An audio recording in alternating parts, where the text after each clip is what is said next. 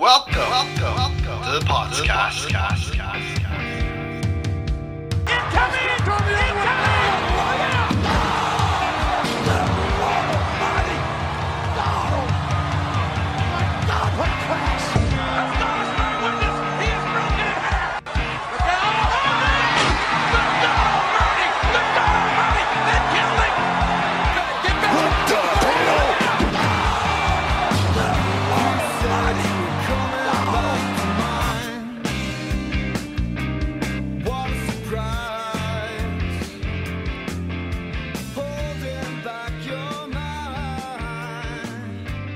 Peter, you're back on the podcast again. You're becoming a recurring guest here. What's going on? And are you excited for today's show? Favorite match of all time? Buzzing for today's show. I actually uh, feel like the Kane of the podcast to the phenom of Spud.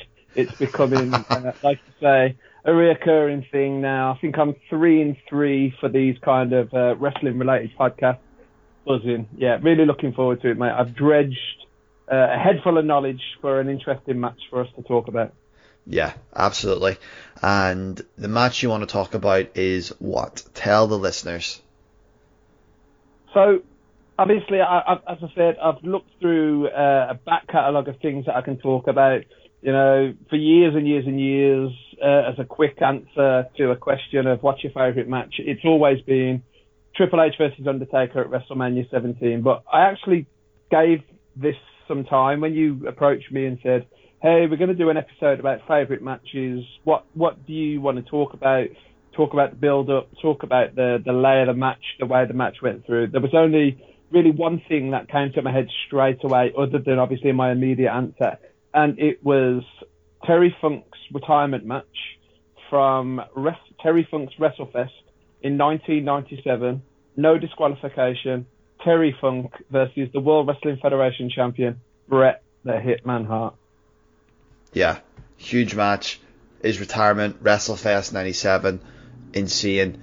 Question for you: You are a Terry Funk fan. A lot of our listeners and a lot of even the guys I have on really started watching WWE or WWF or even WCW around the sort of 97, 98, 99 mark onwards.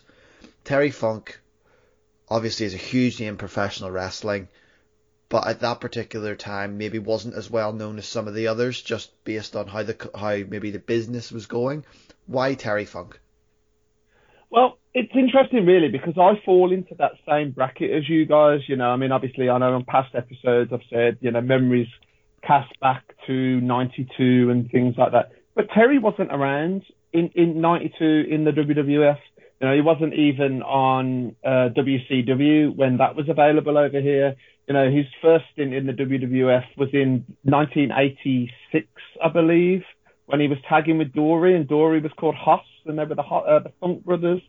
So he wasn't really around. What really did it for me was me and a friend uh, at high school. Uh, his name was Paul, Paul Fitz, great guy.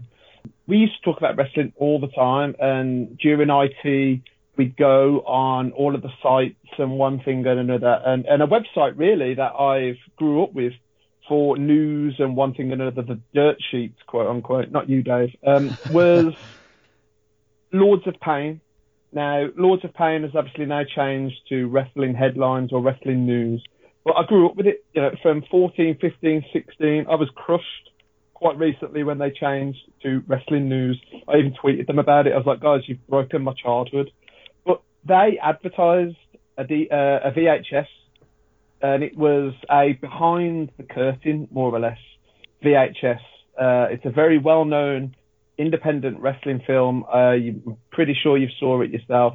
If anybody's listening and you haven't saw it, I implore that you go out and buy it. Look on YouTube. It's available on DVD. It's definitely on YouTube because I've watched it myself on there today. It's called Beyond the Mat it was by an independent filmmaker called Barry Blaustein, and he literally broke the fourth wall with that video, and it exposed things to to myself, you know, and my friend Paul, and millions and millions of other people across the decade since it's been out the decade of things that we never knew before. You know, it gave me my first exposure to independent wrestling, to APW to uh, guys trying out and being signed for the WWE, how the process works.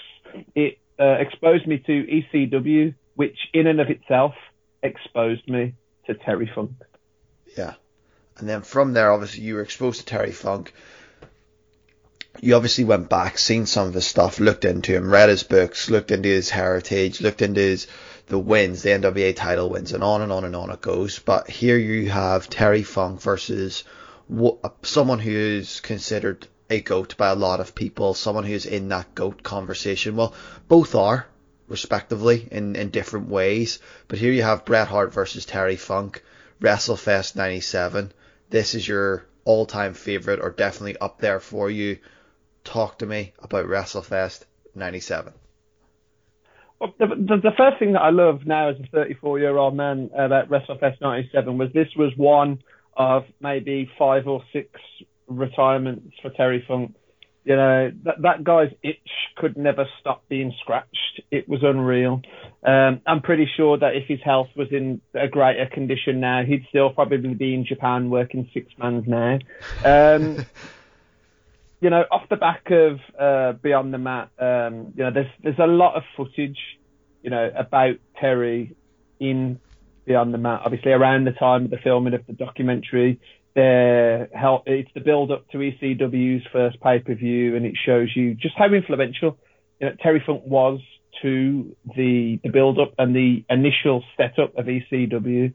And there's a famous scene there for me, and he's in the doctor's office, and they've got scans of X-rays and things on on the uh, black boxes, the light boxes of his knees, and the doctor's saying, you know, your your right knee, you know, you've got moderate, um, you know, uh, gener- degenerative arthritis. You know, you should be able to get by the rest of your life just in chronic pain. Uh, talk about his left knee, and there, you know, it's, there is no space between top bone, top of your leg and the bottom of your leg. You've got moderate to severe degenerative arthritis. There is no kneecap. There's no cartilage. You're just bone on bone. And yeah. he's just sat there saying, well, you know, if I put it off, can I, um, you know, can I live the rest of my life comfortably? They say to him, you shouldn't be living comfortably now. And it was things like that that really kind of hooked me into him. I know that's kind of going back to the previous question, but it built the drama and the suspense for this match. Obviously, on that DVD was where he officially uh, announced his retirement and the show. And then I went out of my way to get the, the DVD so I could watch the full match. And honestly, it's a match that if you're a wrestler or a budding wrestler or somebody that's got interest in something other than the modern product I would implore you to watch because the psychology within this match is absolutely outstanding. The build, you know, the build up to it is that Terry Funk, it's his last match. He's going out on a high. He's wrestling the World Wrestling Federation champion. I mean, on this card, you know, there's some stellar, you know, stellar people from WCW, WWF, ECW, you know, things that promoters couldn't do, he did. But that match with Bret was unbelievable. It started with you know, them both coming out to the ring. Obviously, Terry was seconded by Dory Funk. Uh, Bret initially, I will say initially before I move on, came out on his own. Yeah. And, you know, Terry Funk, uh, Paul Heyman and the ECW guys came out, made a big uh, schmaz about ECW and how without Terry Funk it wouldn't be a thing. And they then presented him with a replica of the ECW belt, gave it to him as a lifetime achievement and then Bret took the stick. Now, there's an interesting point about Bret's timeline within this match. Yeah. In in a dirty auditorium with 4,000 people in it in 1997. Potsy, it was only two months before Bret would get quote unquote screwed out of the World Wrestling Federation Championship yeah. and would be left and would be gone from the WWE for, for decades it, it, it's crazy, honestly, when you think about. It. I don't know. I said decades. There, obviously, it weren't decades. What did we say? Ninety-seven to, to when he came back. Yeah. Uh, in the late in the late tens of the twos. You know, he cut a promo, and to be fair, the promo was very sincere. If you've ever read Bret's book, Potsy, I know you've just uh, finished reading it, or you're coming to the end of it yeah, now. I'm finished. yeah. Bret, Bret, right? It's a great book, isn't it? It's phenomenal. It's you know, Bret, uh, it's probably the best wrestling book I've ever read Bret writes in that book with affection, as he mentions in this promo about you know going to the boys' club that Terry Funk's dad, uh, Dory Senior, wrote. Sorry, um, held in Amarillo uh, as a child. You know, he'd be sent down there and have some good memories and fond memories down there. You know, and he respects Terry Funk. He was honoured to be there. Obviously, when he took the stick straight away, that ven- that venue was full of smart fans. Yeah. Um, you know, it's like, hear, hear me out, hear me out. And the minute he said, I'm honoured to be here, the crowd flipped and changed straight away. And, you know, it was, you know, all the best with your retirement. Congratulations on your lifetime achievement. And then Bret did something that, even in this day and age, even if you're not doing a neutral promo to, you know, to show respect and homage to your opponent who's having his last match, he did something that doesn't always get done these days, these days, and it was a genius tactic. He closed out his line by quoting, uh, for, by me saying that he was going to give Terry Funk a quote Canadian ass whooping, and the crowd started to boo him out of the building. And right away at the start of that match, he reaffirmed that he was the heel in that contest. And I mean, you know, you you've obviously watched it yourself today, Potsy. You know, it was it was from a science from a psychology point of view, it's a fantastic match. You know, what they start with a collar and elbow. You know, they spend the first five to eight minutes of the match just feeling each other out. Yeah. You know, at that point in time, Terry Funk's 53 years old. You know, Bret's 40. You know, there's no. It was a weird time, obviously within within the industry. There, obviously, people were defined by age.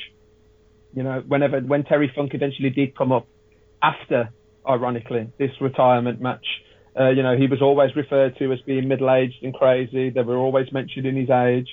Obviously, Bret's exit from the WWE at 40 was based on his age, which is ironic considering now AJ Styles is like 44 years old. Um, but that was the era we were in, and to me, it was two veterans trying to figure out who was going to come out on top, who, or who could start and lead this contest.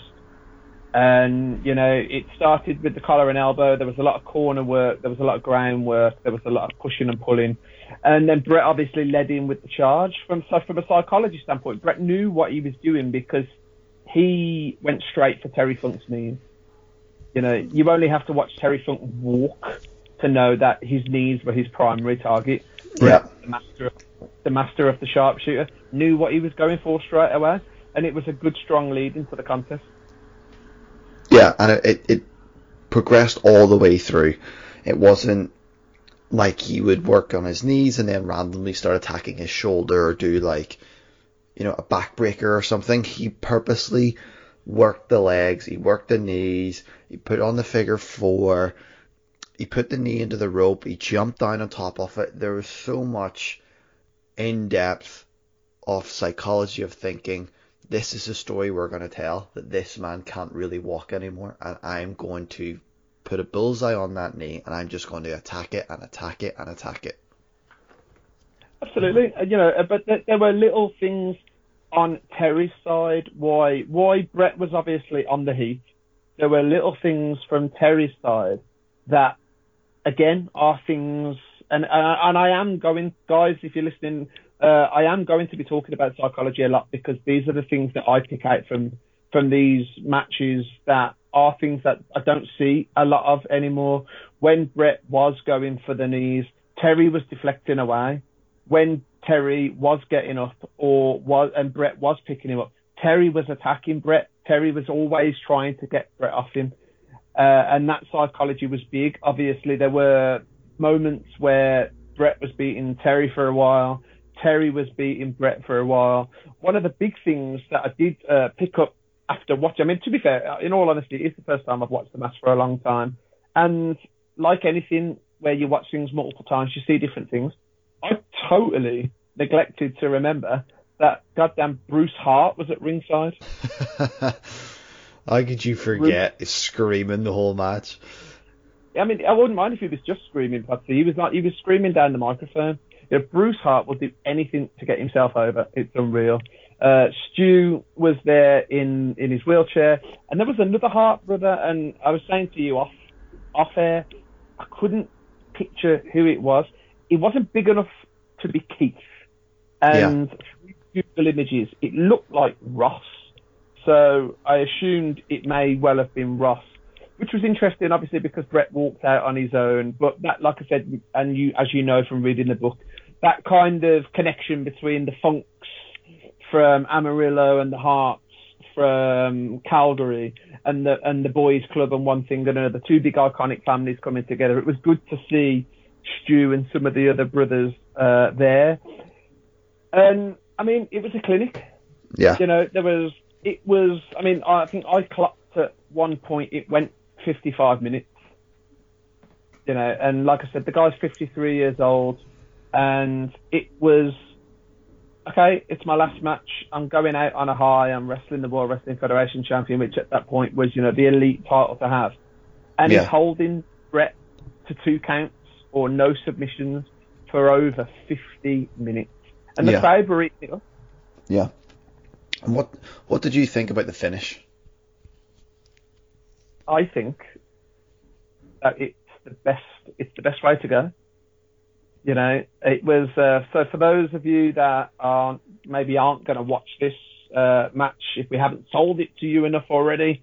Um, Terry gave Bret a back body drop, just a simple back body drop. Ref went down for for a count. One, two. Bret lifted his right shoulder up and the ref counted for three. Terry's shoulders were down. Bret won the contest. I'm getting goosebumps literally as I talk about it, mate. I know you can't see them. I know this isn't video, but honestly, it, that's the power of, of that contest. Terry went out on his back. If you know, it, it realistically, it was you know, it, it's the only way to go. You know, you put in in an eye, in an in the in ironic terms, it was because it was on a different scale. You know, it wasn't like a big grand WWE event it wasn't used like what's an example I can give you like a Kurt Angle to Baron Corbin yeah. to to put the younger guy over. You know, it didn't mean anything in that respect. But from a legacy perspective, from a history perspective, from a pure wrestling standpoint, it meant everything. And I think that would have that was the way that Terry Funk would have wanted it. Yeah, and it's interesting. Like I, I, we've talked about Bret's book throughout this podcast. He talks about that match in it, how he loved that match, how how he thought it was brilliant, how it would be in his one of his best matches ever. And having watched a lot of the old wrestling product during sort of COVID and quarantine and stuff like that, I I've come to realize I've always thought Bret's been very good. I've just come to realize how good he really was. And when you watch this match, I do put it up there as one of his best ever. It is phenomenal absolutely, without a shadow of doubt. And without a shadow doubt. from a storytelling, from a psychology, from from a, just a wrestling perspective, this was outstanding. And we talked about it when you maybe you compare it to the modern stuff, it's totally different. But from a storytelling, from a psychology point of view, these are ten out of tens in this match. You know, you look at certain matches and even some of my favorite matches, I would maybe rank it in terms of a storytelling, like a nine out of ten and stuff like that. This is a ten. The psychology's a I mean, ten. The story's a ten. Phenomenal. Crowds into it. I mean, it's, only... it's, it's hard to find anything about this match to say that it wasn't good. Exactly, exactly, and I'm glad that it's something that I brought to to the conversational table. I know you'd never seen it before, and I know you really enjoyed it. Uh, and I hope uh, the other fellas, you know, I hope Neil would watch it as well and and they enjoy it as much as I did. I mean, if if you could kind of relate it in in modern terms, which isn't really that modern now on reflection when you think about it, I would maybe put it up in something that people can watch in terms of the storytelling aspect and the generalization of it. It would be Ric Flair versus Shawn Michaels. Yeah. In terms of that old guy that is clawing for that one last victory, who ultimately fails in his attempt to continue.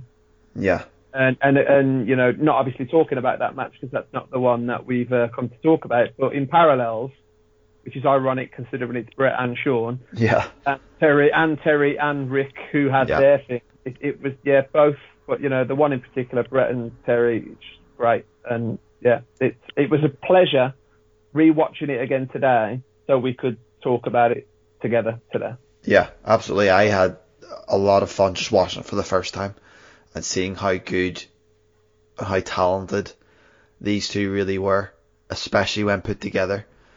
Um, Peter, it's been an absolute pleasure as always, and I just want to thank you for your time today. You're most welcome. It's always a pleasure uh, being on the show. If you want to chat to me, I'm on Twitter. You can find me at Here It's Different. Thanks, guys.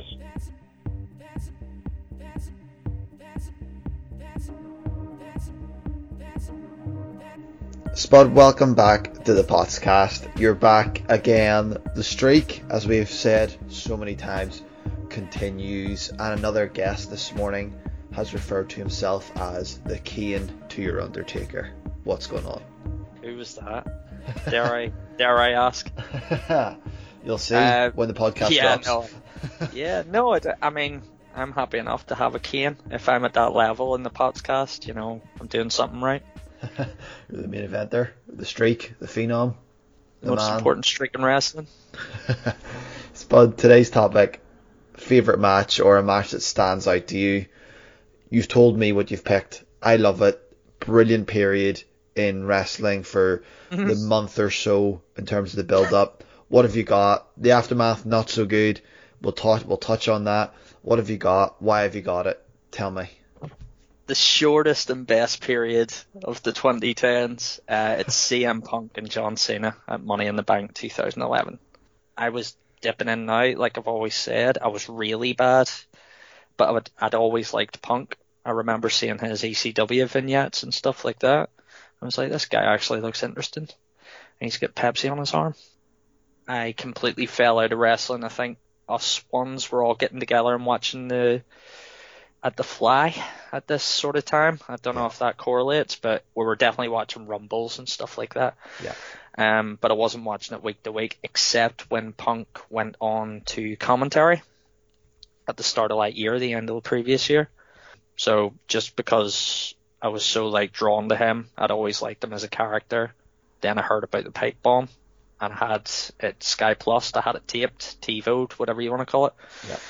And uh, watched the pipe bomb, and I'm like, oh my god, this is actually a big deal. For the first time in about ten years, something's actually actually matters and it feels real. Yeah. Um. So from the the pipe bomb, then the match happened way too quickly, and everything sort of unraveled. But like you said at the start, that period, that month, it was like genuinely exciting to be a wrestling fan again. Probably since literally ten years previous with Yeah. the invasion. So, uh, yeah, loved it. Loved the whole build up. Uh, Punk was a star. Cena was a star. Uh, McMahon, I don't think McMahon really was needed in it, but you know it was what it was. Um, yeah, fantastic match, fantastic build, Yeah. Before and we a great match as well. just before you touch on the match, I just want to touch on something you said there when you said you thought McMahon wasn't needed. They seem to have a tendency, and maybe you can maybe respond to this before we actually touch about the match. But WWE seem to have a tendency to, when something gets good or when lightning's in a bottle, when something just works or it clicks, and like this one, for example, Punk's pipe bomb and Punk being red hot.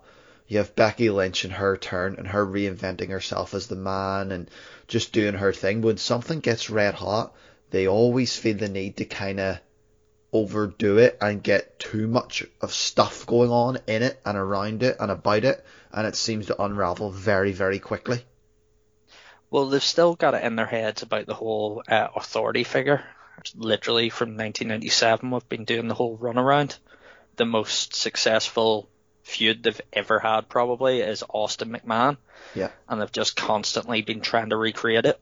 Even SmackDown a couple of years ago with Shane McMahon, yeah, uh, he started taking over. Stephanie's always floating about telling the women that they're useless on a big screen every now and again. yeah, So I do think they overdo it, and apart from anything else, I think that there's a narcissistic thing with especially Vince where he does see I'm gonna get punted by Randy Orton, this is red hot.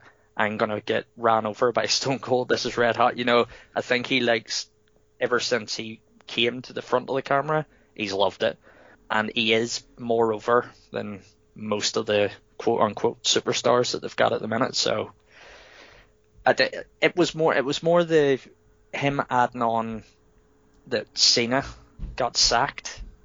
That's what annoyed me. It didn't need that. You could have had the contract signing with uh, CM Punk and Vince. That was all good stuff. Yeah. But whole you're going to get fired if you don't do it. We'll bring back Punk, but on one caveat, it's like he didn't. He didn't miss a week. I don't think. Yeah. Like he never did around that time. So I just thought it was added spice on an already spicy sort of chicken wing. You know what I mean? It was just overkill. Um, it's one of those things too. I mean, you talked about like the Cena thing and it just not being needed, and if you don't win, you're fired, not being needed. It was almost, you know, th- that stipulation always throws me back to, or in, in, well, in this case, because we're going 2011, pushes me forward. Um, the WrestleMania 29, the, the Lesnar Triple H street fight, and all of a sudden when Triple H is like, if I don't beat you, my career is over, or your career's on the line, or whatever it was from Heyman. It's like, oh, Yeah. you've just ruined the outcome. But Yeah. this one they didn't because they they had the Cena get fired. But the ironic thing was he didn't miss an episode on Raw, and was it either the next night on Raw or two weeks later on Raw? Rey Mysterio won a tournament to become the new champion, and then Cena, a la Hulk Hogan of was it WrestleMania nine, comes out and beats yep. beats him for the title when you're supposed Yeah. to be fired. It just it sort of just became ugh very quickly. This is what I mean. It's it's like lightning in a bottle, and they couldn't wait to smash it against the wall. and uh, not only that, they dragged poor Rey in just to be a loser for a night. Yeah. Like, he held it. He won it at the like midway through the night, and then lost it the same night to John. Yeah. John, me and John are best mates. John Cena. but it's like, why do that?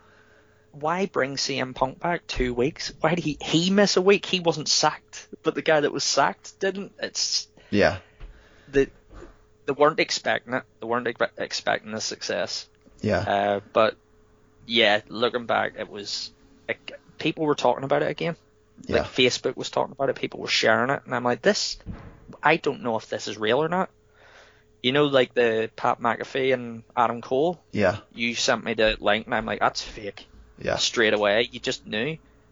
They cut his mic off, and I'm like, oh right, he was about to call Vince a, a bully and stuff. That's actually he said Ring of Ring of Honor, ooh, big deal and all this. Yeah. So it felt real, and I was in my twenties at this point. And it was like refreshing. I was back Yeah. to being a kid again. Yeah, and we, we, we talked about it, it felt real. There was the even the entrances to this match. It had a real feel in the context of even a boxing fight or UFC fight where someone's a hometown guy and the other person's just getting destroyed. Those entrances and the crowd reaction to both Punk and Cena, it it really did have big fight feel and it did feel somewhat of a reality type thing just because of how partisan the crowd was. Uh, it felt like McGregor. It, it actually felt like McGregor walking into Dublin. Uh, it was that it was that big, and then no matter who they were against, they're going to get booed. And I always compare this entrance. I like John Cena. He didn't do the salute. He just Yeah. walked down, got in the ring, was shadow boxing, which I've never really seen him do. But he was just like wasting time and all. The other one was the ECW one Yeah. uh, where he was getting booed out of the building and he just came in with his belt above his head. I wish he had done that. He was just defiant, putting his head Yeah. down. Didn't care what I'm the champ, I'm the champ. Yeah. This one he looked sort of proper panicked and worried Yeah. and a wee bit nervous. But yeah, big fight feel. Um, the crowd made this made this entire night. Never mind just the match. Yeah. You've talked to me before about this week, actually, about this pay per view actually being a good pay per view because of the crowd. But this match, especially, this was a, a very good match that became a brilliant match. And as you said, the crowd, the drama, the storytelling, the build up, lightning in a bottle. What about this match drew you apart from the crowd? Was you enjoyed the actual match, the work between the two wrestlers? Yes, uh, I mean, I watched it back there for the first time in a long time today, actually, and just to get a refresher. It's a bit sloppier than I remember. There is a lot of mistakes. You have Punk falling on his on his ass when he's doing like the, you know, stand on your feet after an AA. Yeah. You know, that reversal kind of thing. And there was a couple of times they were like tripping over each other and the dives didn't look, but it didn't matter. It Yeah. didn't matter because of the crowd, because of the story. CM Punk was on fire. He looked like he wanted. They did like a suplex onto the outside from inside the ring. That never happens. Yeah. Uh, they always tried little things. Um, I, I just everybody's shouting that Cena can't wrestle. By this point, that was a non-factor. He could. Yeah. Some of the some of the moves, his STF looks awful, but the reversal he got into the STF looks amazing. You know, he has to work on some stuff, Yeah. but you shouldn't say he doesn't wrestle. And CM Punk played up to it at the start as well. He was very cocky at the start, and he looked like he was enjoying himself the entire time as well. Yeah. Until towards the end, where they're proper like raging, they can't get the win over each other. But it just it just felt real. Like I said, I can sort of predict. Uh, I predicted that whole NXT 30 Yeah. um, except the ladder match. Actually, I picked the wrong ladder match guy, but I just I can sort of look at a card and go, right, okay, this, this, and this is going to happen because it's WWE and that's what they do. Yeah. This is the first time in a long, long time that I was like, I don't know what's going to happen. And what happens if he does leave? And then that night he took a picture of the title in his fridge. Yeah. I was like, what? What's going on? It's Yeah. like you did not know. That's what drew me in. Yeah. To go back to one of the points you made earlier, it was a little bit sloppier than what you remember, and I touched on this on a previous podcast, um, one of the wrestling childhood memories one, and I believe it was my conversation with Neil, where I talked about when certain wrestlers at times can do stuff and it doesn't look great and it doesn't look amazing and it does look a little silly and a little phony and a little stupid but because of who that person is and how over their character is, it doesn't matter. And that was clearly the case here with, with Cena and Punk, with some of the sloppiness and some of the little, maybe little mix-ups and little botch moves and stuff like that. But also to that point, I, I prefer it like that. I prefer that reality, that realness, rather than maybe what we see now where the camera would cut it and then they would do it again and then you can actually visibly see the cut on the screen when you're watching a pay-per-view. Exactly. I, I prefer that realness. But you talked about the realness of it is what drew you sort of back in at this period of time. The I would like you to talk to me a little bit about maybe even looking back now, fantasy booking, what you think should have happened with Punk, because I have a concept in my head where I would have said, Punk, we're going to actually pay your salary, you're going to pretend you don't work for us, and you're going to show up in Ring of Honor, you're going to show up in indie shows, you're going to get bookings on indie shows, and you're going to walk out with the WWE title, and we're going to bring you back around the Royal Rumble time, and when the winner wins the Rumble, you're going to walk out and hold the belt up or something like that. That was something that I felt they could have had for a long period of time. They could have drew that out for a huge WrestleMania match. That's just my opinion. What would you have done different? Obviously, you're going to say quite a lot from what they done, but what would you have done? Uh, just what you said there, man. No, it was, it was, uh, did the, he made an appearance at Comic Con, I think, Yeah. in that couple of weeks that he went missing. Yeah. And that was just adding to it. You're right. If they hadn't have done it, like he was gone for two weeks, maybe. Uh, just the longer you did it, if you drag it out until the Rumble, awesome. You've got literally four months of him with John Cena still on the belt. Like going to ROH, going over to Japan, that'd be nuts. Yeah. Um, it's it's obvious, or just don't do what you did. you know, say if you want him to come back next month at SummerSlam because it's your second biggest pay per view, have him come back next month, but don't have him wrestle. Yeah. Have him Sit in the like front row. sit in the front row, like have him just appear with the belt at the end with the new music instead of doing it on the Raw a couple of weeks before. And it, literally, you picked out. I think me and you have talked about that a couple of times, and that's the only idea I've really got in my head Yeah. is just keep him off for as long as possible, and don't screw over Rey for no reason. just it bury away. Rey. just no reason to. That's his only WWE run. Yeah. Rey was Awful. Rey was what Bret Hart of WrestleMania nine. You're just here to get sort of Yeah. screwed over, sort of laughed at. Poor guy. Yeah. Now he's only got one eye. Do you know what I will say? Do you know, looking back as well, just very quickly, and I'll touch on it later with you, but like, the commentators were awful. Yeah. yes, Yeah, I, yeah, I said I- that to you. They annoyed me when I watched it back. Now, see, because you you text me and says they're very down on Punk. See, if you watch the first promo at the start of the pay per view, they were building Punk up to be a heel.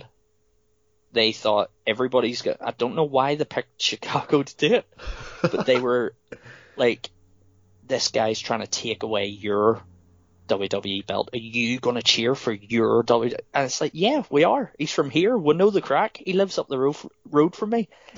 it's like, and the boring, just going, well, you know, uh, Booker T just laughing every now and again. This is meant to be the biggest match in WWE history. yeah. And they're going, oh, I just, I just can't see either of them winning. And then Booker T just laughing. And every time Cena gets a move on Punk, King's like, woohoo, tap out Punk. It's like that. That's not the way you should be Yeah, it getting did. on. I, I loved this match. I loved the crowd. I loved everything about it. I loved the story. But the Same. commentary does annoy me. I think it's it's too silly and too phony, and it undermines the seriousness of what this should and could have been to make it even bigger. Booker T at one point just says, I'm exhausted.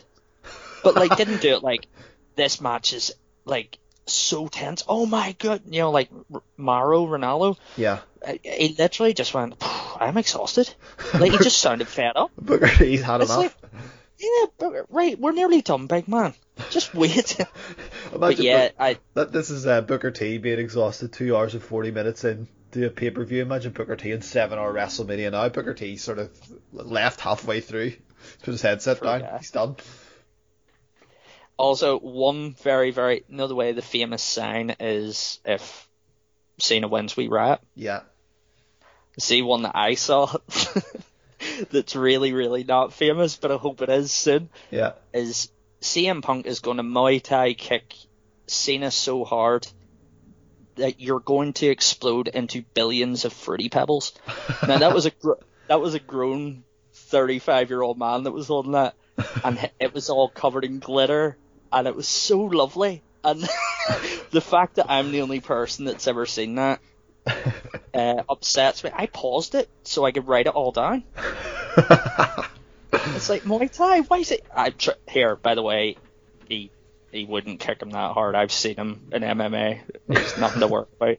And if this guy that made the sign is anything to go by, I don't think Chicago's gonna riot either. So everybody was safe, but it just re- really tickled me. But awesome match, terrible commentators. Watch the whole pay per view because it's really good and the crowd's electric the entire night. Yeah, I, I, I couldn't agree more with that whole synopsis. You've put you've just put it in a nutshell. Agreed, hundred percent. Try to. The less said about what happened afterwards, the better. Yeah, absolutely.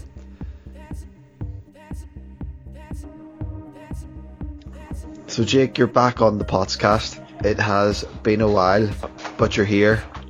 Back on the Forgotten Podcast. The Forgotten Podcast. That's you. You're going to be the man from the Forgotten Podcast. our first oh. topic is our favourite match and why. Or just a match that sticks out to you as something you love and enjoy and why it's so special or why it's so unique. So over to you, Jake. What's going on? How's your day going? And let's get talking about these matches. Nothing's really going on at the moment, mate. Uh, I already I just ate. That's about it for my Sunday. Yesterday I went and played golf. I'm terrible. Literally terrible. So wrestling no, matches. Jake. Favourite wrestling match or a match that sticks Yeah. out and why? Favourite of all time is the Rock Mankind I Quit match. Yeah, Royal Rumble 99. You probably know more about it than I do. but I just remember, like, the reason it's my favourite is because I used to watch it all the time. It was like the uh, the first like videotaped wrestling I had, the Royal Rumble '99. So like for me, even though you say always 2000 Rumble '99 is my favourite. Because I watched it over and over. Do you know like when it's the only one you have, you just watch, rewatch it, and Yeah. rewatch it, and rewatch it. Yeah. And like for me, the I Quit match just never gets boring. Even now, I actually wa- rewatched it only like two or three weeks ago, and it's still for me the best I Quit match of all time. Yeah. It's quality. Like, Everything about it's quality. the- And when you actually, as a child, I didn't actually know the build up to the story, but when you actually go back and watch it, it built from like the fact that The Rock turned yeah. to the corporate champ. Then Mick Foley was that lovable idiot who was the like Bane in Vince's side, and everyone's like, "You can never win the title." Then was it January fourth edition he won it? Yeah, on Raw, where WCW announced Mick Foley's winning the title. Keep it on ours. May as well keep our program on. And they lost about two And- million viewers to go and see Foley win the title. Uh, and that was when Michael Cole actually delivered a great little line, didn't he? He did. It was. It was like there's very there's very few Michael Cole phone. lines that stick out. should we do? Should you do a podcast of your love of Michael Cole? oh, I, I wouldn't. Uh, I wouldn't get off the ground. I would do the intro and there'd be silence. but no, that was actually a good one. He actually he actually called it well because you always think there's gonna be when you actually walk, watch it back, you're like, oh, Jr. called it, and it wasn't. It was Michael Cole. Yeah. Because I think it wasn't at the time that Jr. was doing cerebral pal- had cerebral palsy. Yeah, it was. Um, and it, he was gone. It was Cole and um, King. Cole and King. Austin came out to, one, in my opinion, one of the best pops ever in wrestling. The crowd was- just was so hot for it. The Rock was so good as a heel that everyone wanted to see him lose. Nowadays, you watch a show and you see the heel, and you're like, oh, he's great. He's a slimy heel. You watch The Rock and went, you're a scumbag, and I want you to lose. It, he was so good in his character. Crowd was so into it. DX around the ring, Corporation around the ring. Cole and King were just probably, uh, probably That was the best King. Yeah, and they were firing all cylinders because they didn't have Vince McMahon in the rear because he was running about at ringside.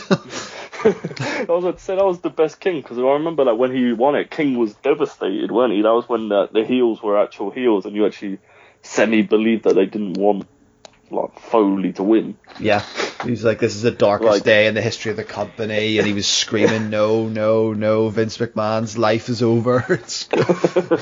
And Vince McMahon was crying when like Austin came out, wasn't it? Like, yeah.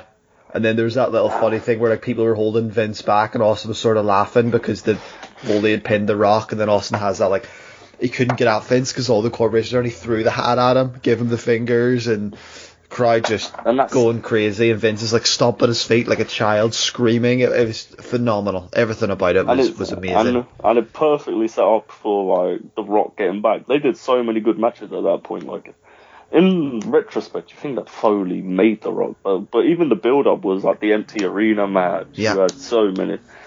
Like I just thought. Joe, like when you rewatch it, you like it just brought out a side of the Rock you didn't. Joe, like no, like Joe, like how Cena, right? And this ain't a dig at Cena, but Joe, how Cena comes across. Joe, like there's not a vicious side to him. Yeah, like the rock what mankind did was bring the vicious side of the rock. Yeah, like the chair shot the the the hit into the electrical you're like how much can foley take? Yeah, and it was like continuous. It was like and the verbiage and how you like you're in tune and that he handcuffed him and then he just smashing him and then foley got some offense in and it was just a back and forth until the rock dominated and then it was just like will foley ever quit yeah, yeah. It was one of those ones, and they couldn't really do it now. But remember, they were like, um, I think it was one of the one of the commentators said something about. And The Rock said he'll he'll kill him if he has to, and then the King was like, Yeah. "I would it wouldn't surprise me if The Rock killed him." And then he was like, "I'm fully stupid enough not to say I quit." But I remember, I don't know if it was true or not, and you might have to tell me. But I remember when I was younger, and someone telling me, and I don't know who it was, that it was that they made it so it wasn't Foley who quit. Yeah, It from what from what I remember again, I'm not over I I'm not overly strong here in 99 's a remembering back to the like every Raw and stuff. But if I remember correctly, it, it was the it was it was a tape. Um, Yeah. and, and that's sort of why there was the there was the empty arena rematch. There was the rematch at St Valentine's Day Massacre and a ladder match. I think these guys treated the title it popped back and forth like a hot potato four times between Survivor Series and the build up get into Mania. I think it was The Yeah, Rock won at Survivor Series. Foley was screwed out of it at Rock Bottom. He won it on Raw. Rock won it back at the Rumble. Can't remember who. Won. I think Foley won it on either on a in the ladder match or in halftime heat or something like that, and The Rock won it back at, at somewhere else, and that was it till Mania. But I remember they, they, they it was like a hot potato, and it was funny because that sort of gets put down now, like, oh, you can't hot potato champions. And I think a lengthy reign is good, but every now and again you can have something that's so close, so tight that people are into that you can afford to hot potato. And I think it actually worked here with Foley and Rock. I think it, I think it worked, and I think that what the story was was that The Rock had to go to a place that he had never been to before to be ready for Austin.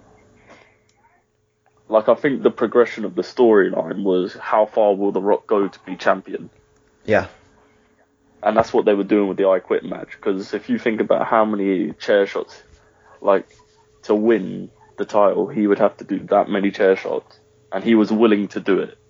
yeah, and that's what this. There was no remorse. The Rock was no longer that baby face that they wanted. I know he went heel before he went true baby face, but he wasn't that guy where you're like, oh, he's the happy smiling. He there was a vicious side. He was ready to do whatever.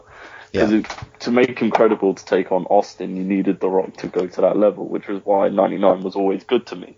yeah, Because you, and I always just loved it. And I just always loved the ending with him, Joe, with the belt over Foley.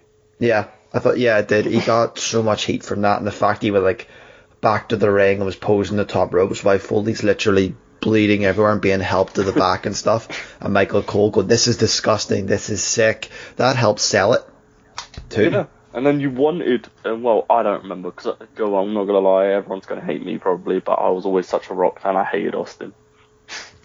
like, so like even as a child, do you like how you now you're like, oh, I can appreciate both of them, blah blah blah. Yeah. Back then it was like, nah, Rock's my dude. Don't like Austin, Yeah, right?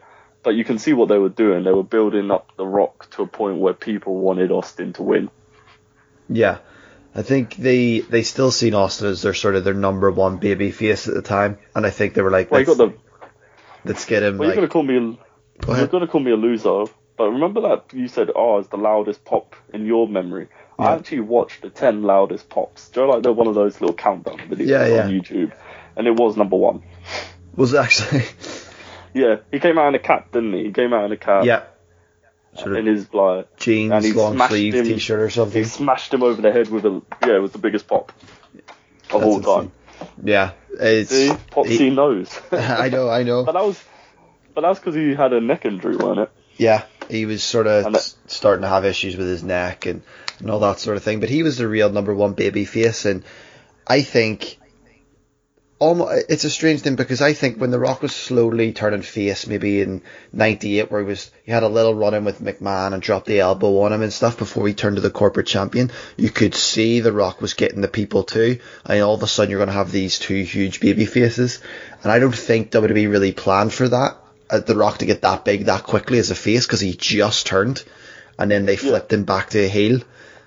And they were like, okay, always- let's capitalize on that. Let's get great heat, but let's remember we have lightning in a bottle here for whenever we want Yeah. to turn it to create possibly, and people will argue, the greatest and most popular star ever. You know, when they did flip him back. It's it's hard because the wrestling business was going down Yeah, when he turned back, but he maintained it.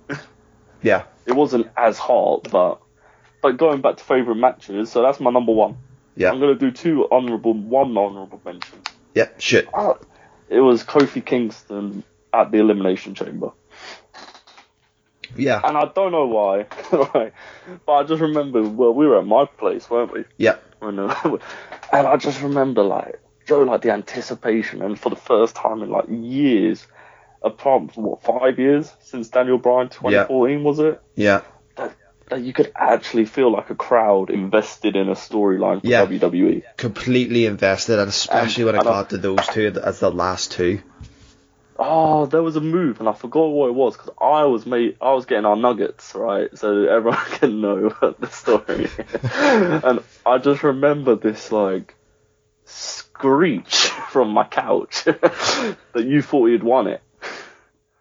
Yeah, It was he had a big trouble in paradise, and they'd Yeah. sort of been building for about five six minutes.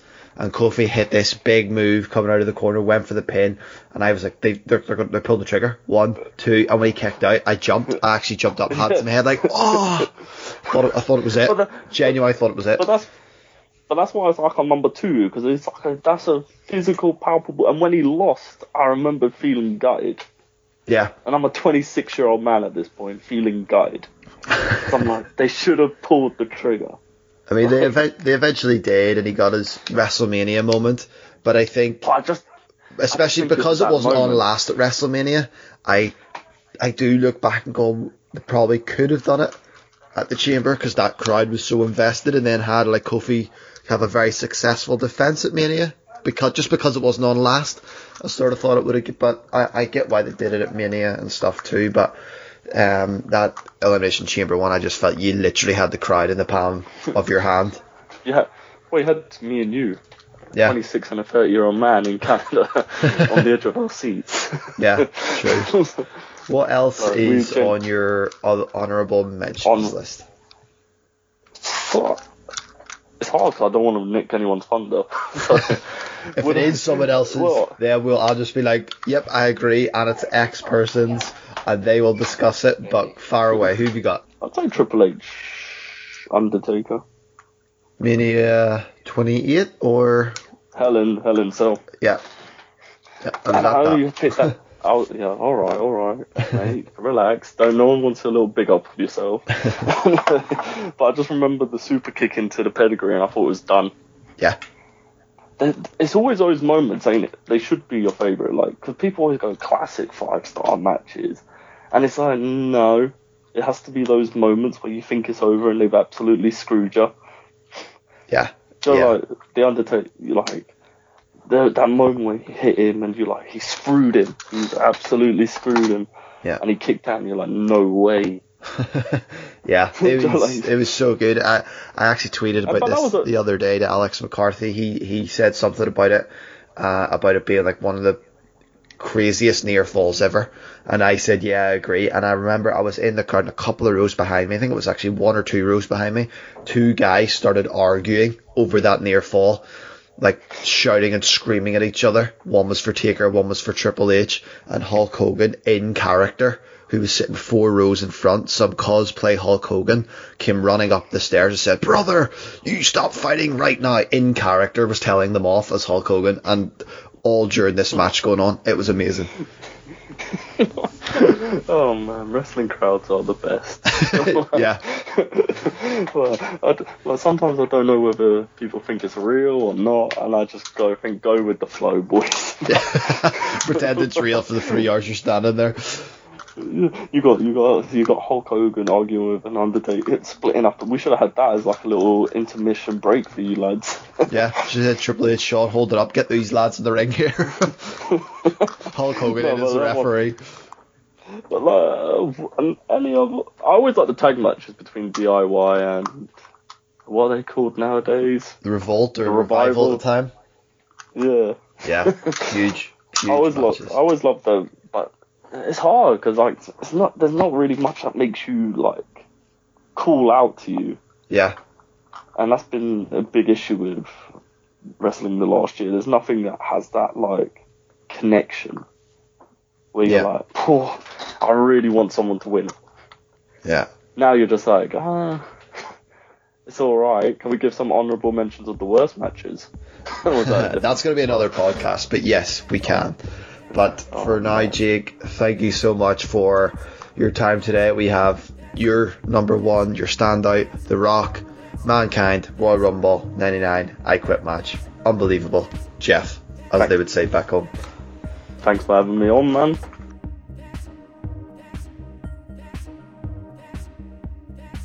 We have talked in detail Money in the Bank. We now need to talk about SummerSlam 2001.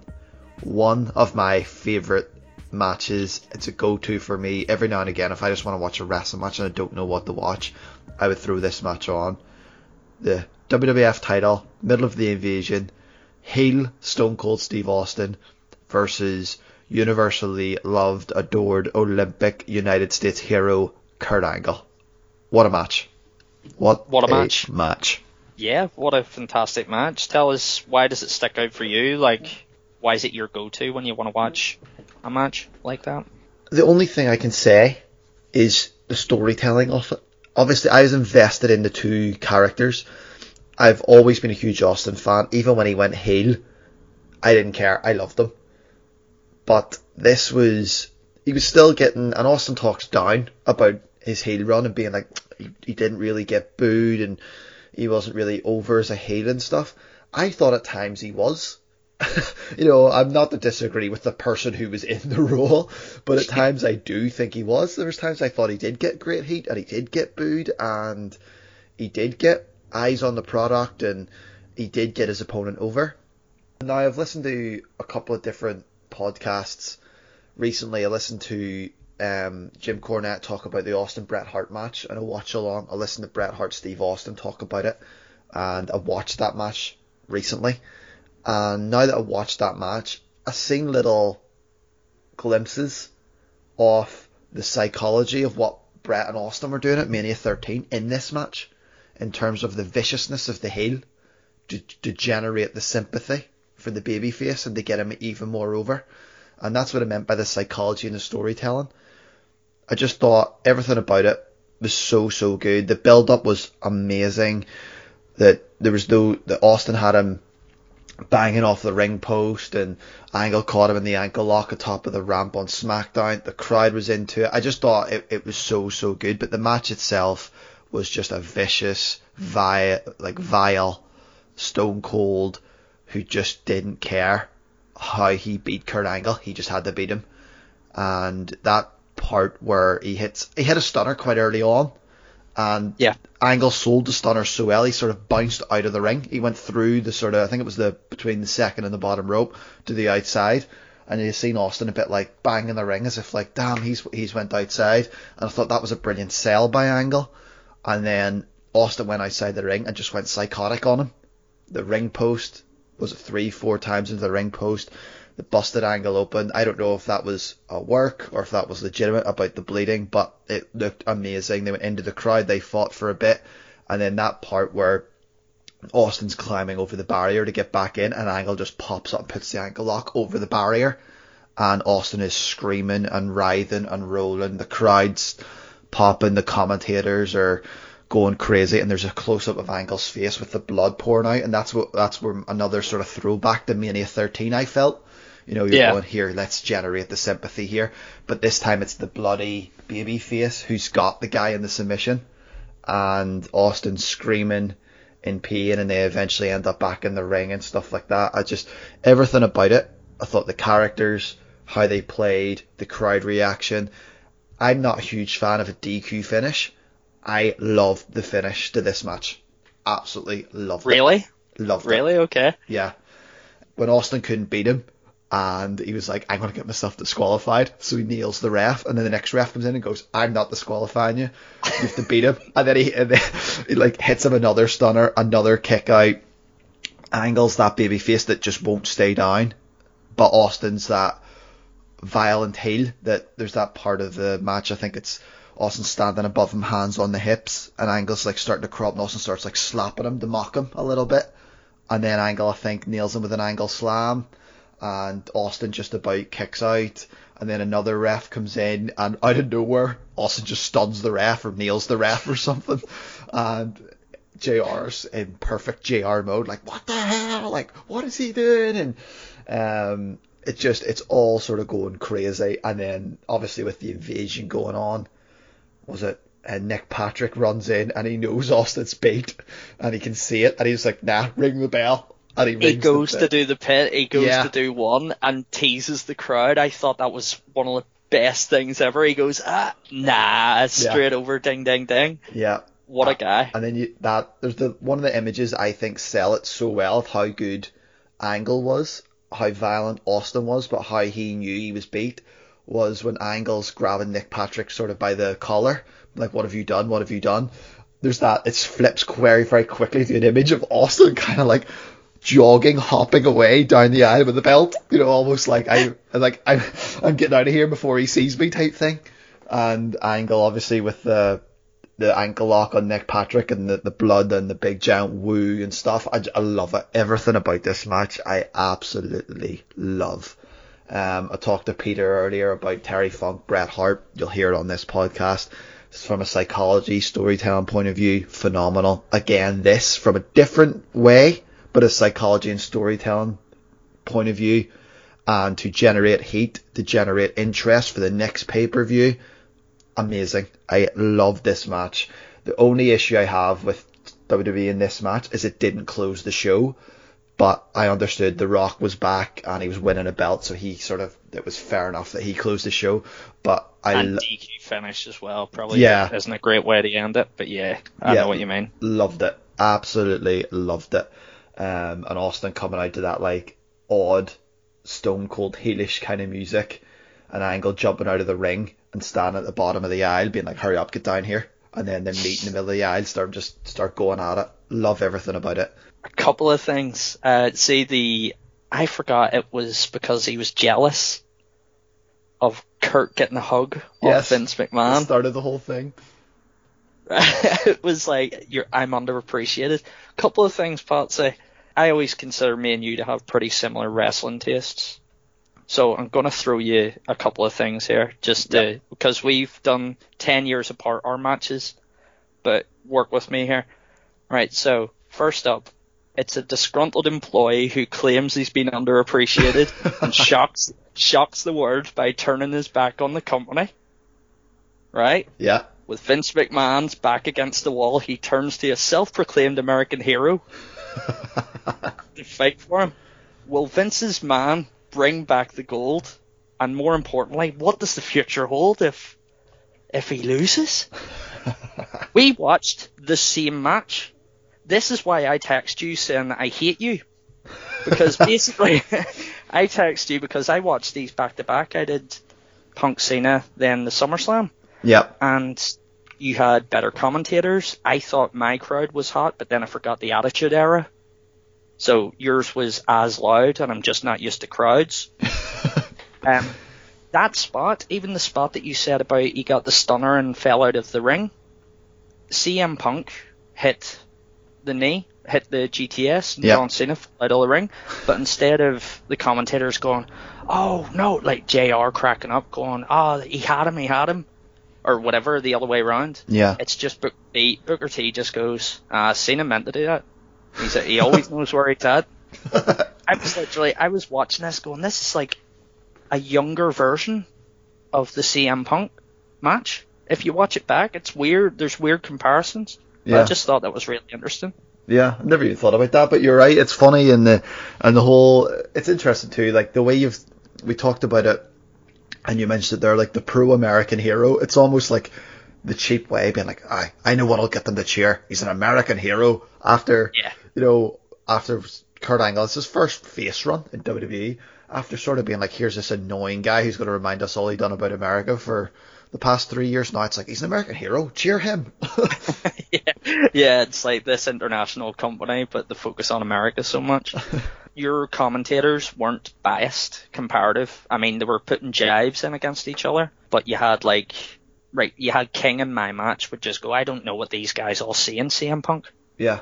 But then you had Paul Heyman in yours going, listen, I know that Kurt Angle's a wrestling machine. You do not win an Olympic gold medal. Yeah. And JR's going, well, I know that Stone Cold's one of the toughest SOBs ever. I know him. Trust me, I know.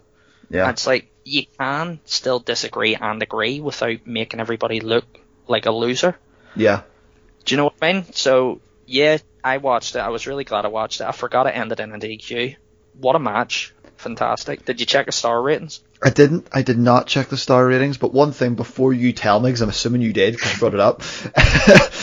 what what I was what I another thing that I love about this Austin Angle match was this is in the middle of the invasion, and there's always stuff going on, and pay per views at this particular time are famous for run-ins. You know, you even had a run-in in the Rock and Shane match as well, which was quite good because it tied into a match that happened earlier in the night. But they didn't have any loads of members from the Alliance, heels running down to help the heel, and they didn't have any faces from the WWF running in to chase away the alliance. They left it to be a story between these two who had generated a lot of heat and a reason why they hated each other over the past three months. And I know that obviously Nick Patrick cost it with the DQ and all that sort of thing, and you could say how there's a bit of a run in there, but I'm talking from like a superstar standpoint.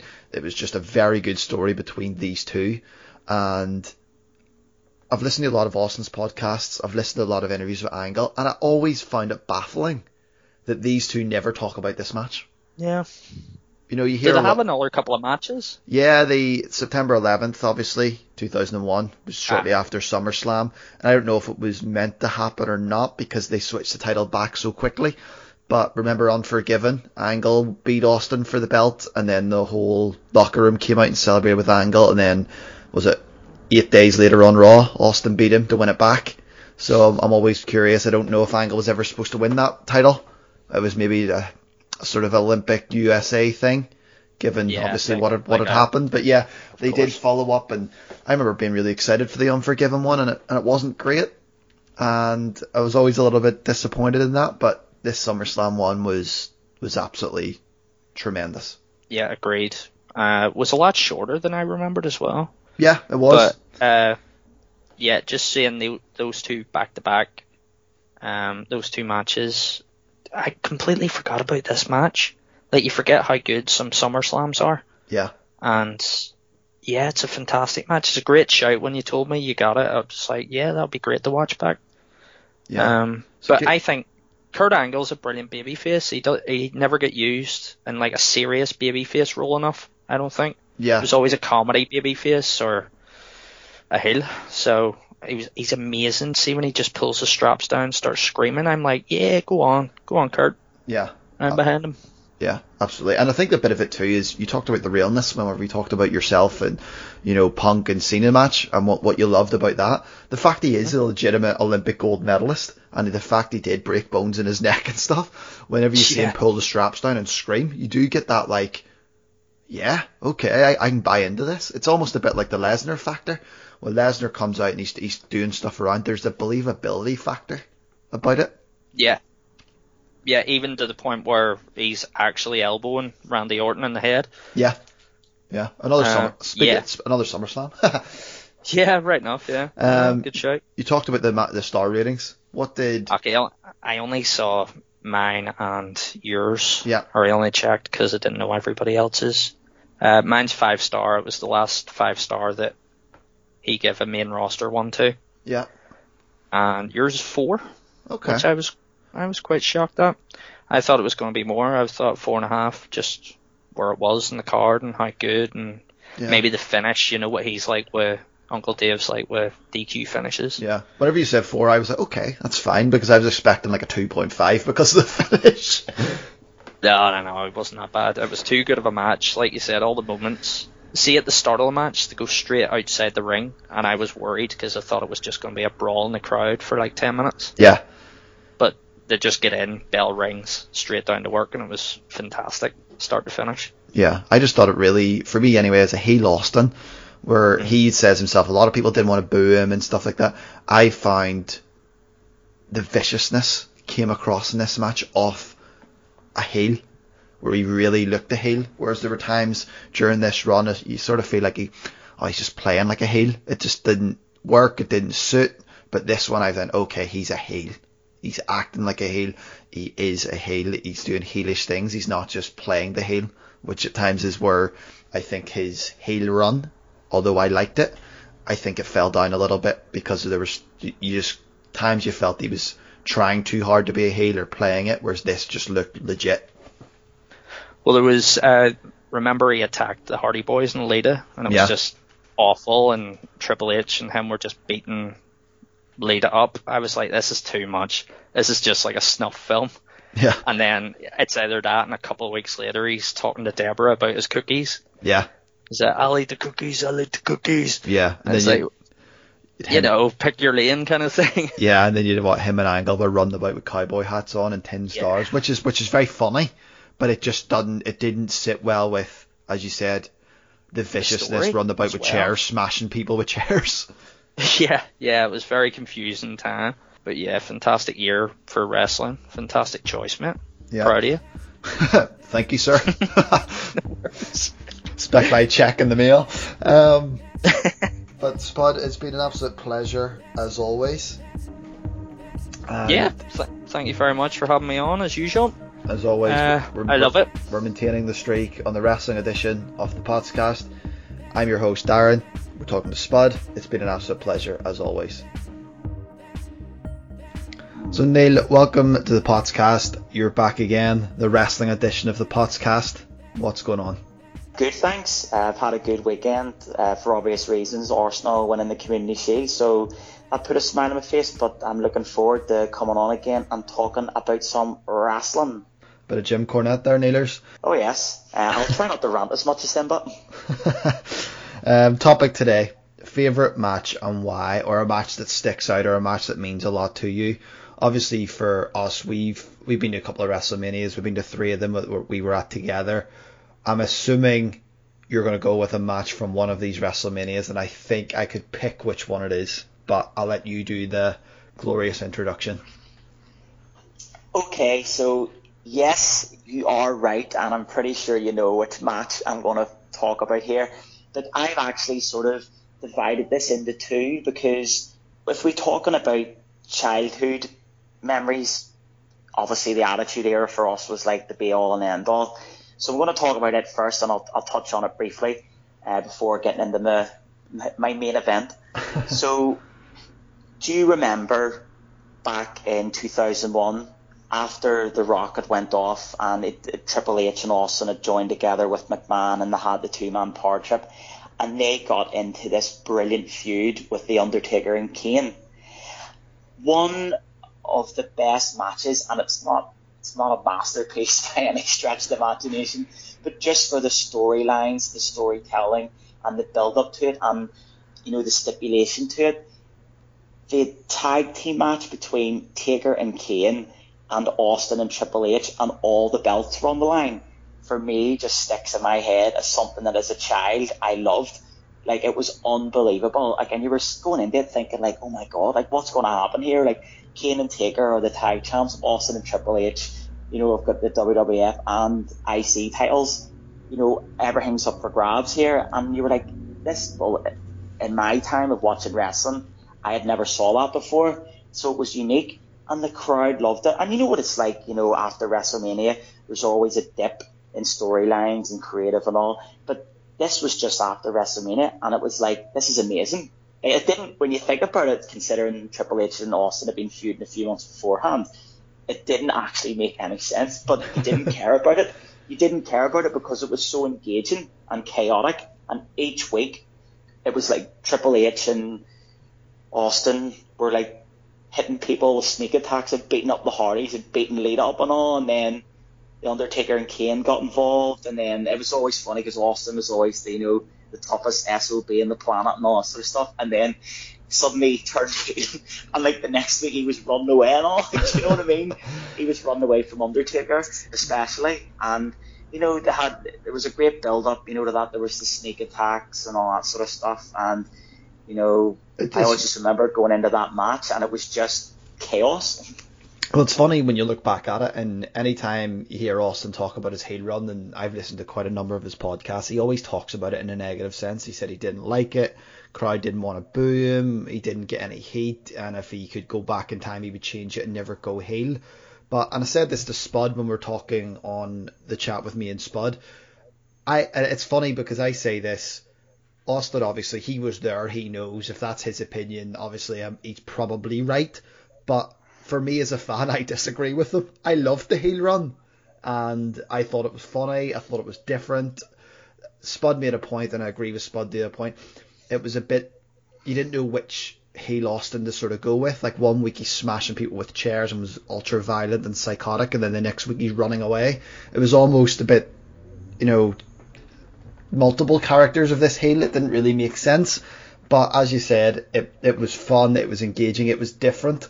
And if there's one thing I don't mind wrestling doing is it's trying to be different, is to try something new, to try something different, to try and engage a crowd in a way maybe that it hasn't been engaged before. I don't mind different, eh, at least the attempt of it anyway. But as you said, the crowd were into this. I watched the match maybe just over a week ago, and Austin said he wasn't getting any heat. He might not be getting a great deal of heat, but the people he were up against were getting great pops. Taker and Kane came out to an amazing ovation. You know, they were really hot baby faces get into this, which was really, really fun. I thought, I just thought it was a very fun little program. You know, as you said, after the lull of Mania. Well, this is it. Like, sorry, I know you're talking there about Austin.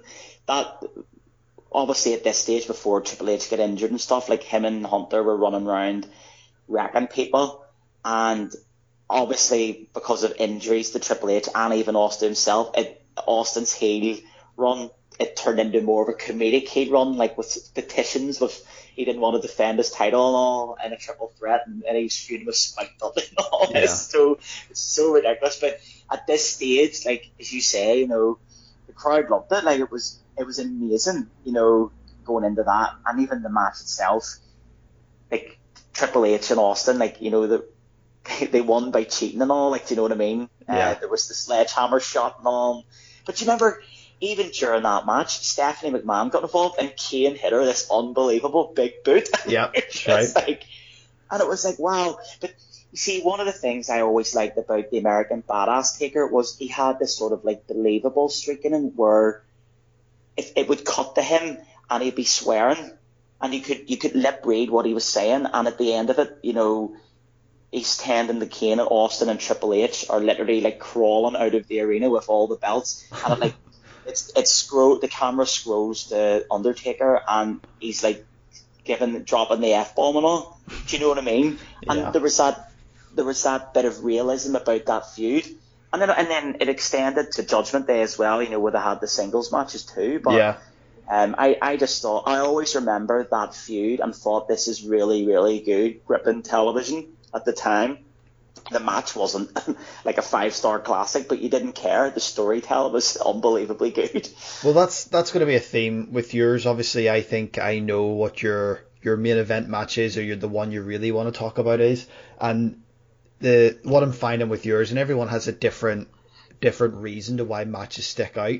You know, for for maybe for for Peter, it was a lot about the psychology of the match and how it was put together and the believability of one one person attacking another person's kneecap because that person had bad knees and, and on and on. Spuds was about what drew him back into wrestling after not being too interested in it and a case of is this real? Is this not real? Like what's happening here? Whereas yours is very you're drawn to stars.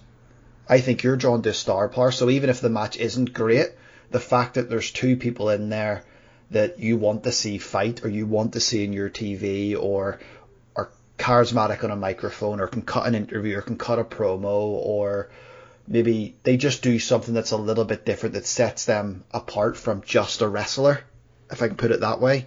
You're drawn to maybe more star power matches, is what I feel.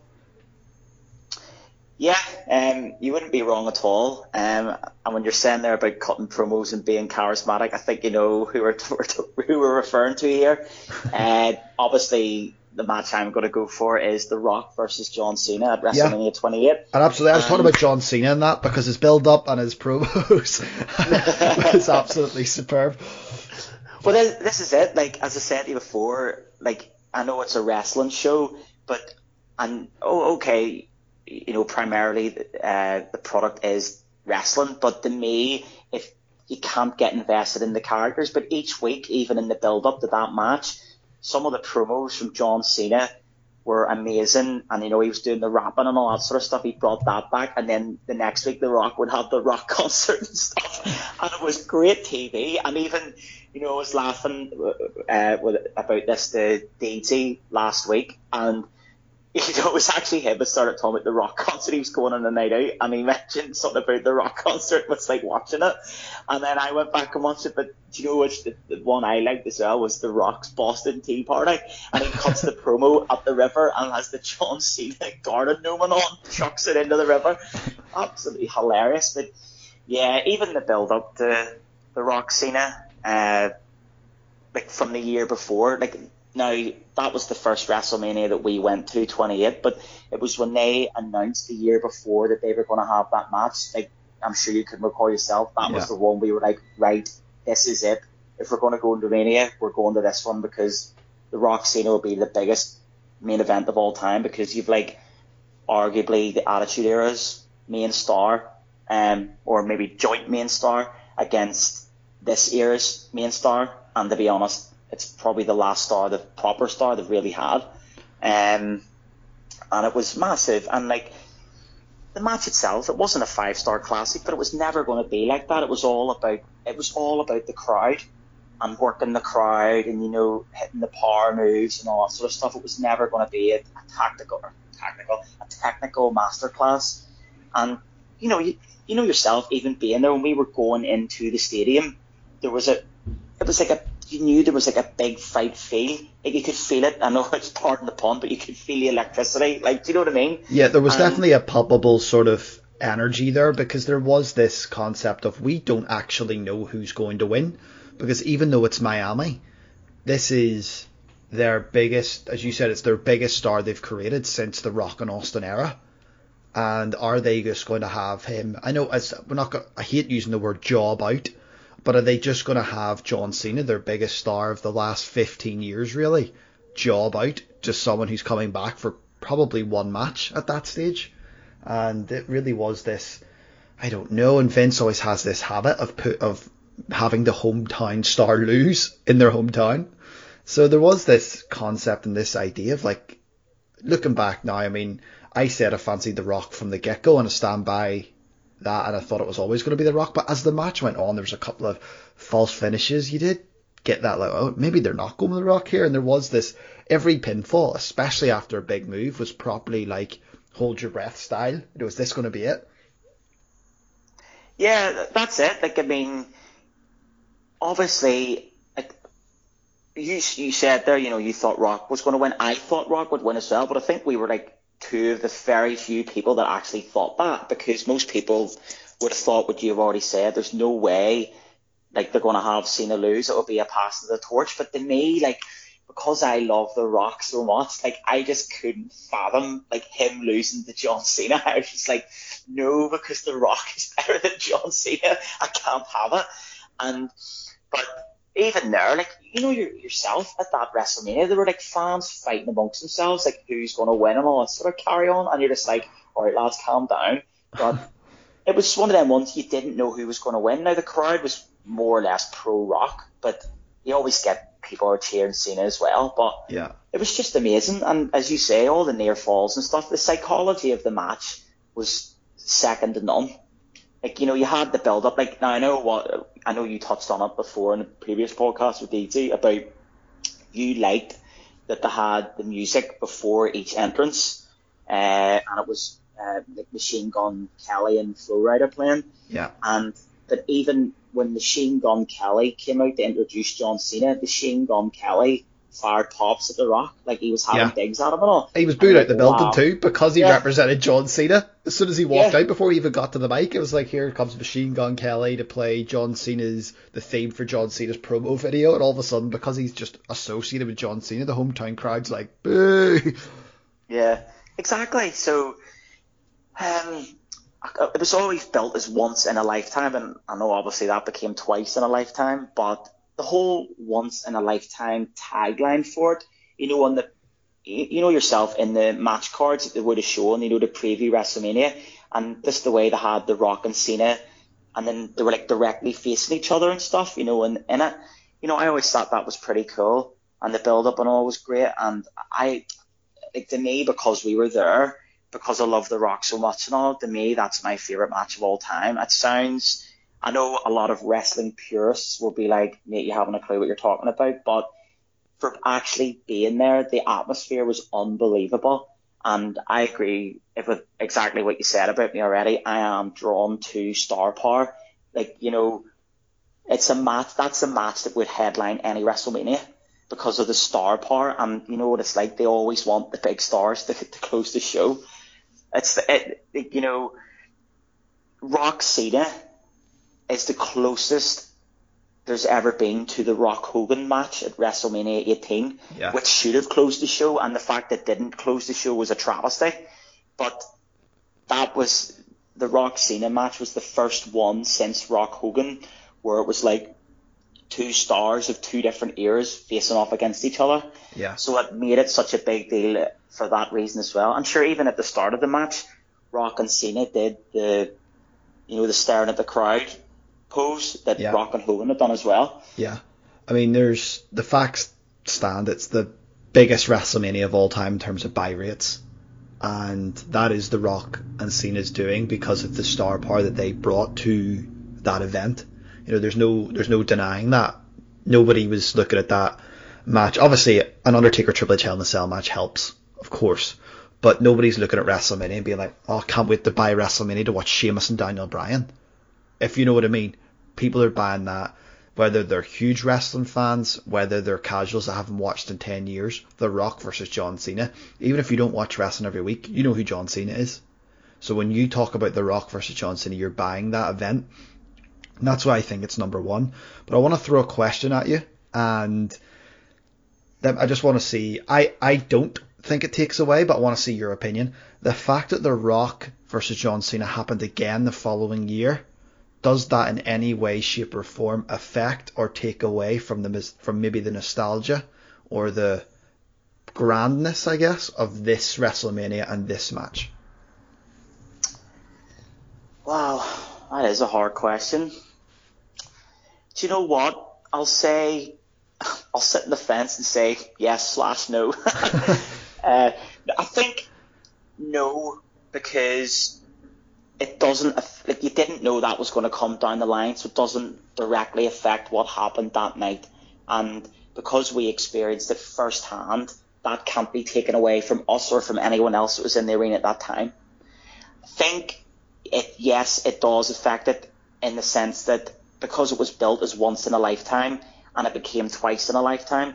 Now, again, we went to WrestleMania 29. There was still there was still a big feel to that match, but you knew straight up that Cena was winning.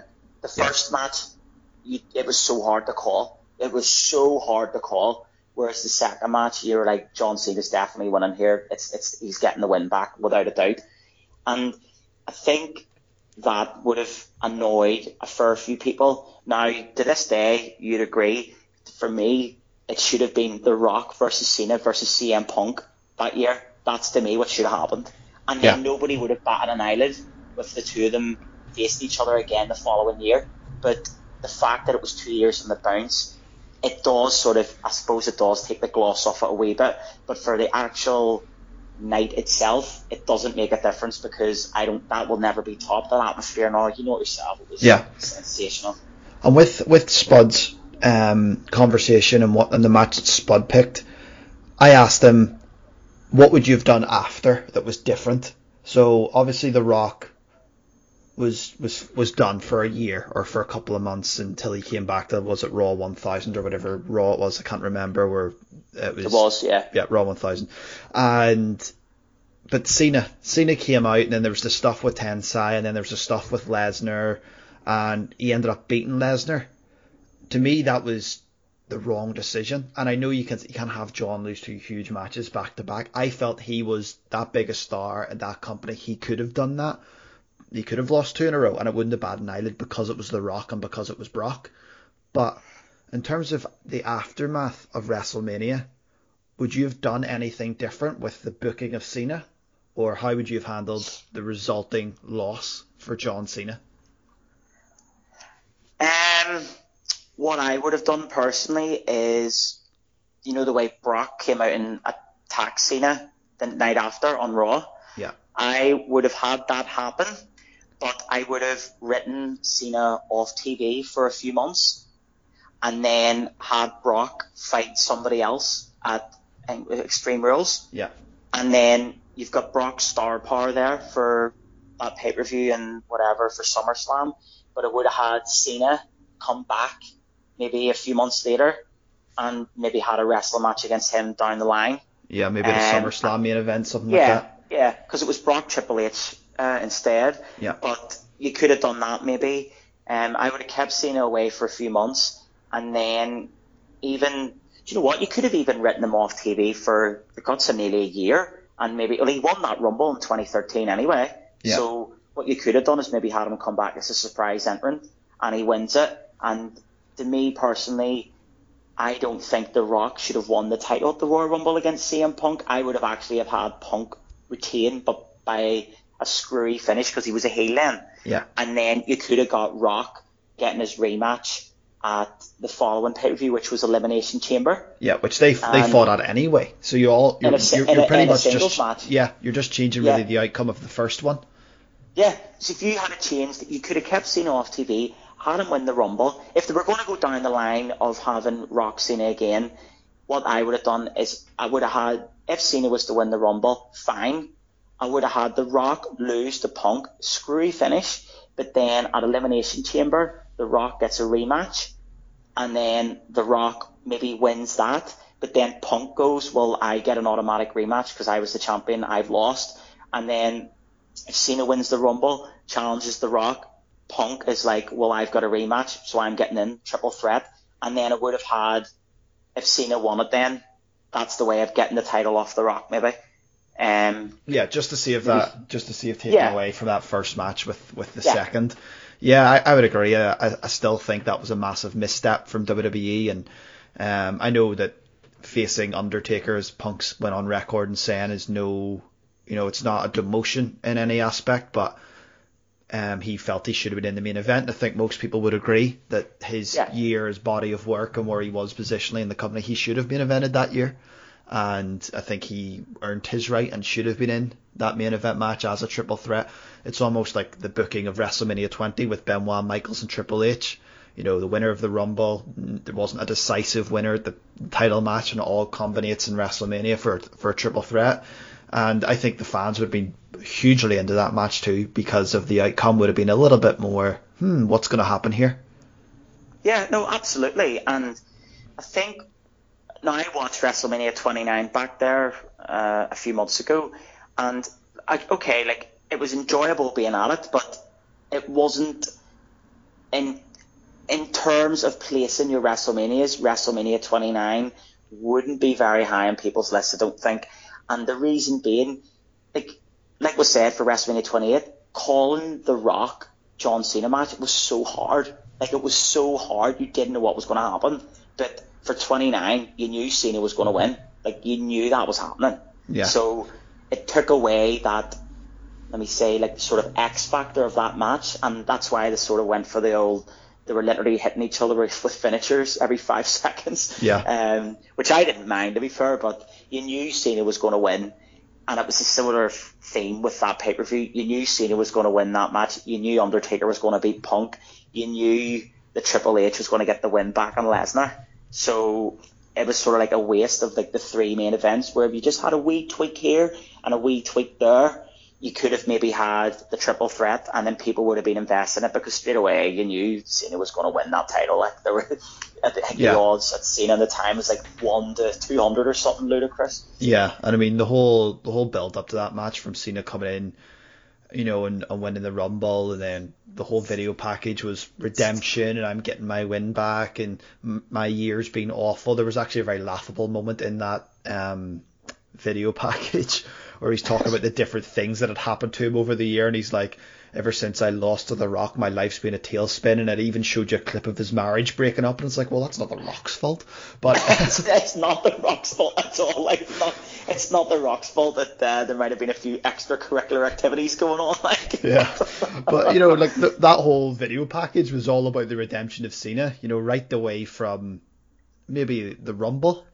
You know, the the promo the next night. Well, it's my road to redemption and all this. You thought, okay, well, we know the outcome of WrestleMania. We know who's closing the show, but um, Oh, absolutely. It was it was so like it, it was it- too just- obvious. I know a lot Yes, of times wrestling it- is very obvious about what's going to happen, but this was nailed on 100 percenters for their three main events. Oh yeah, but even the thing that that I think wound so many people up, especially the John Cena detractors, would wind them up in the build of that match is that the way Cena was always like painted as some massive underdog, and it's like, mate, you're John Cena. You've you've won about twenty titles, but you know over the last few Yeah. years, like you're um, between winning um, you know tag belts and world belts and all that sort of stuff. And it's like, mate, you've you've got you've won so many gold. Like you're not an underdog at all. Like you've made Yeah. event at every pay per view. This is not David against Goliath. It's not like Accrington Stanley playing Barcelona or something like that. Yeah. You know, it's it's uh, it's you're John Cena, and that was one of the things I could never buy into as being the underdog. Like, but you knew that uh, that The Rock was going to lose that one. You knew Cena was going to get the win back and sort of like place him as an equal alongside The Rock. But the people, let's be honest, people don't care about that much. They care about the main one, which was the first one. Yeah, but that that is the the the, the sort of funny factor in all this. I think is to me the only thing that takes away from the first one is the once in a lifetime. I think it was a brilliant tagline for the event, but if they were going to do it again, don't don't use it. And then the second one's fine.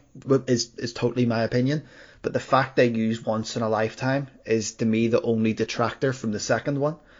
Um, but going back to what what you said there about John being an underdog, it's it's funny that when when we reviewed Spud's match and there and it was relation to CM Punk and John Cena, Punk actually said in the build up to that Money in the Bank match, it's um you, you've become what you hate. You're a dynasty. You're the ten time champion. He says you, into baseball terms, you're the New York Yankees, and it's it's totally true. You know, the the paint John Cena as an underdog was totally it was silly. It was silly from a booking standpoint. It was silly from a creativity standpoint. It was silly from I, I just I, it just never made sense, and it didn't it didn't it didn't bring any more mystique or any more. Oh, I wonder what could happen to this main event because it was very clear what was happening in this main event, regardless of how they pushed it and how they promoted it. Yeah, I, I don't get it at all. It's it's like listen, you might be able to convince six year old children that John Cena is an underdog, but you're not going to be able to convince a hardcore wrestling fan that John Cena is an underdog when he is literally like the machine that is, you know, being the face of the company for what at that stage, 2012, eh, for a good six years. Yeah, Do you know what I mean? It's like there's no point trying to pull the wool over people's eyes. They're not that stupid. But then WWE has a habit of thinking the fans are stupid when they're clearly not. And Yeah. just trying to get away with that. And it's like, nah, it doesn't work. John Cena is not an underdog at Yeah. all. yeah. Well, Neil, it's been an absolute pleasure as always, and this completes our favourite match conversation, and um, we look forward to having you on next time. Thank you very much for having me. It's been a pleasure as always. Thank you for listening to the Pottscast with me, your host, Darren. Please follow us on Instagram and Twitter at the Pottscast. Thanks for your time, stay safe, and tune in next time.